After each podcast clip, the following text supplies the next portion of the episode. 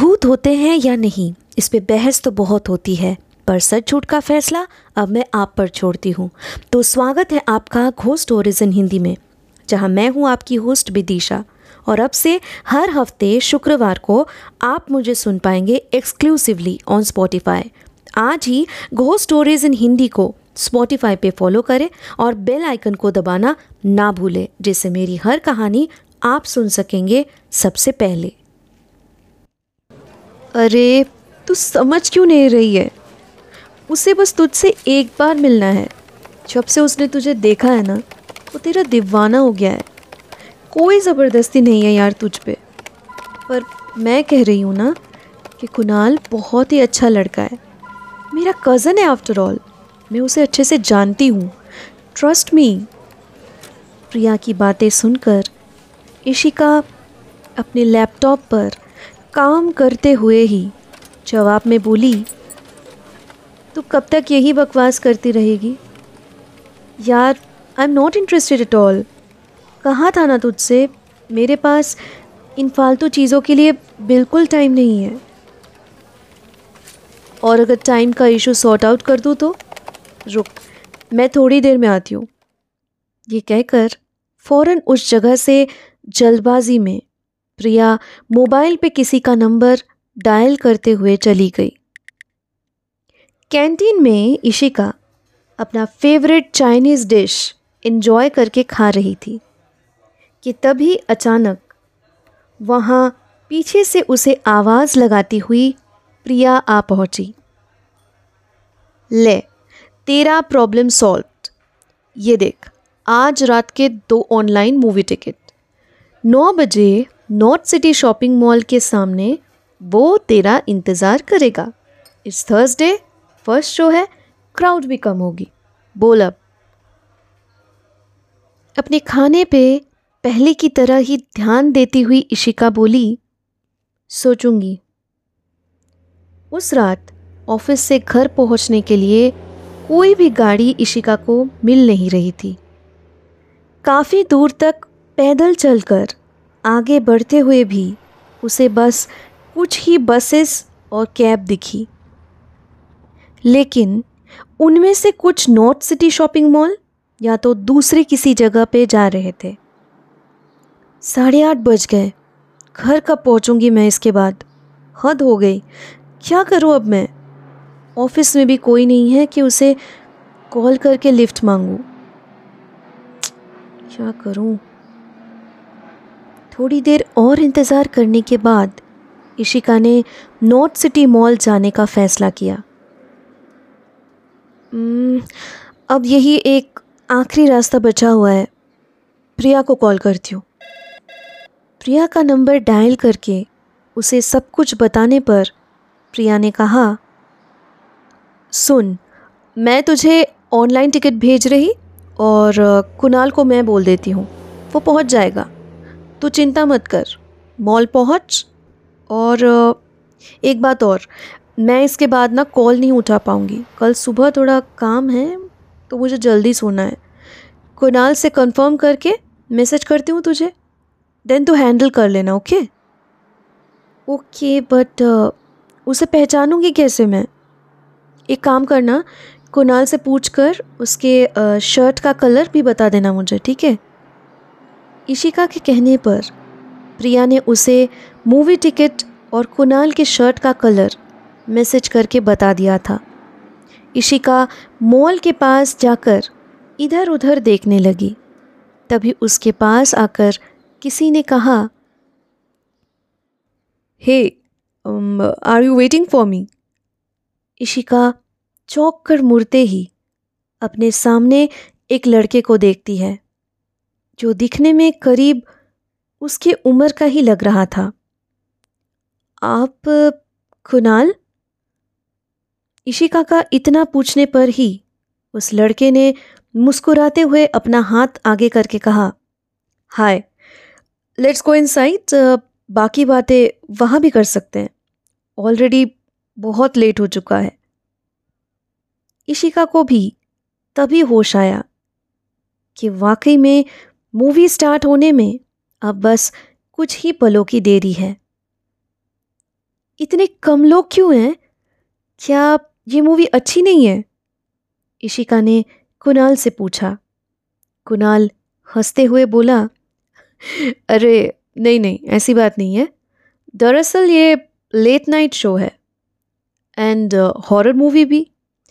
आज first day release होने पर मे बी लोग इतने ज़्यादा आए नहीं, कल से भीड़ बढ़ जाएगी। आई होप ये मूवी आपको भी पसंद आए। वैसे आप हॉरर मूवीज़ तो देखती होगी ना? या मगर मुझे मूवीज़ देखने का मौका ही नहीं मिलता है। इतना बिजी शेड्यूल रहता है कि क्या ही बताऊं। इशिका ने थोड़ा मायूस होकर कहा। कोई बात नहीं, आज आप फुल्ली मूवी एंजॉय करो, क्योंकि कल हो न हो। कुणाल हंसता हुआ बोला।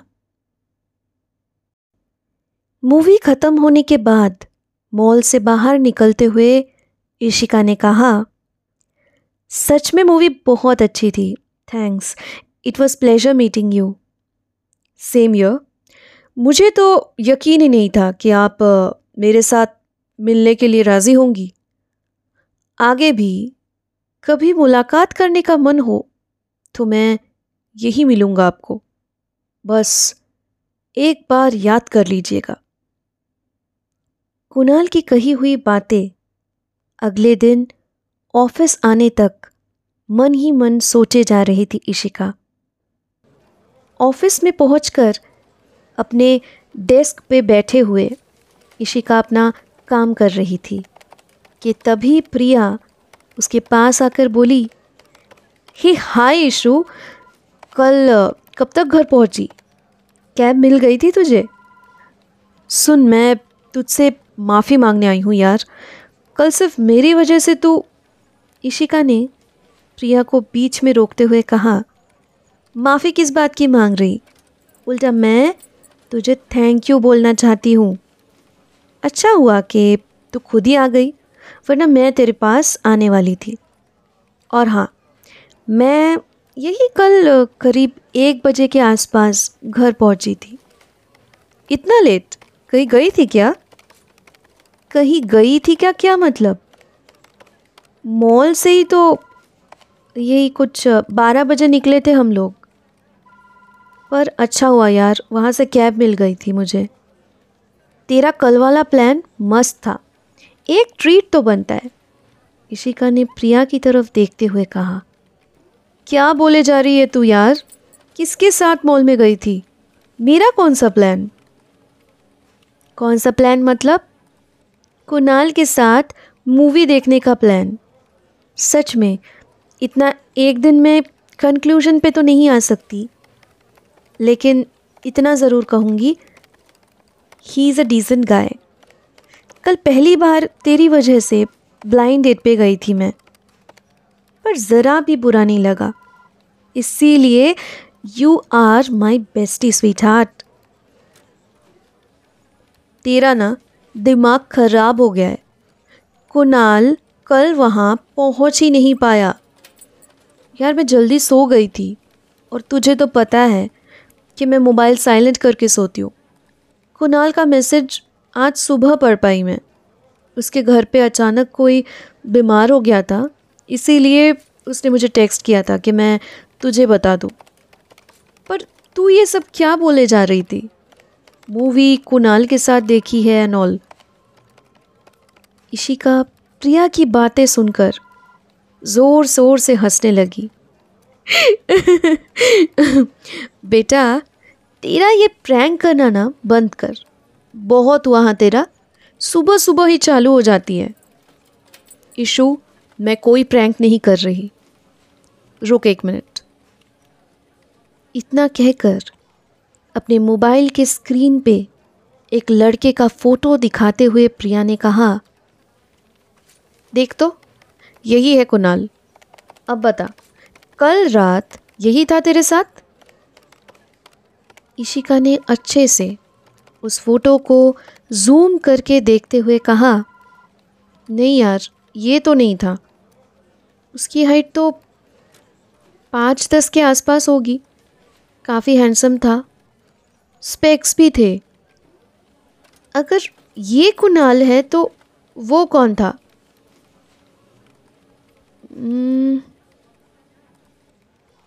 एक मिनट, याद आया मुझे। मॉल से निकलने के वक्त कुछ डुअल फीस ली थी मैंने। जल्दी जल्दी अपने मोबाइल से रात को ली गई वो फ़ोटोज़ प्रिया के साथ देखने लग गई थी इशिका। पर उन फ़ोटोज़ को स्लाइड करके देखते हुए दोनों ही एकदम शांत से हो गए थे।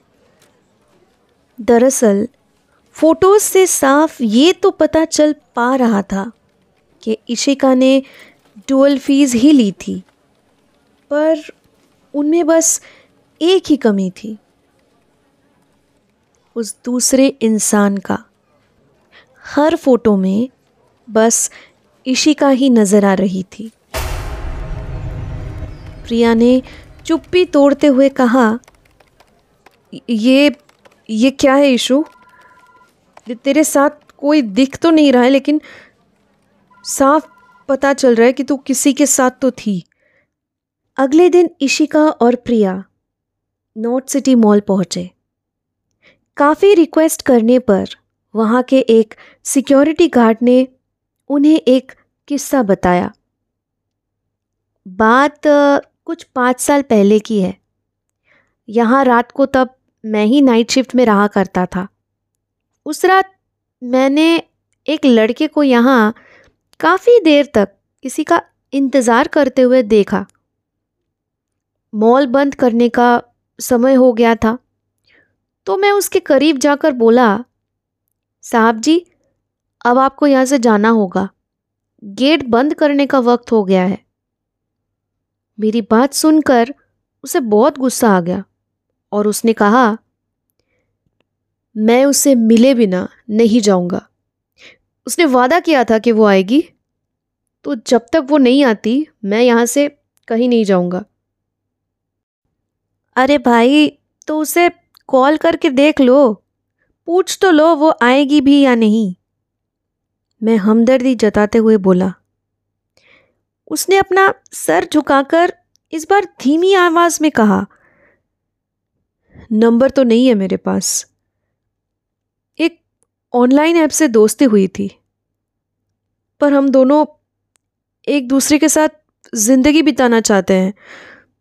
पर कल उसने कहा उसकी शादी तय हो गई है, इसलिए अब सब खत्म, ये मानकर मूव ऑन कर लूँ।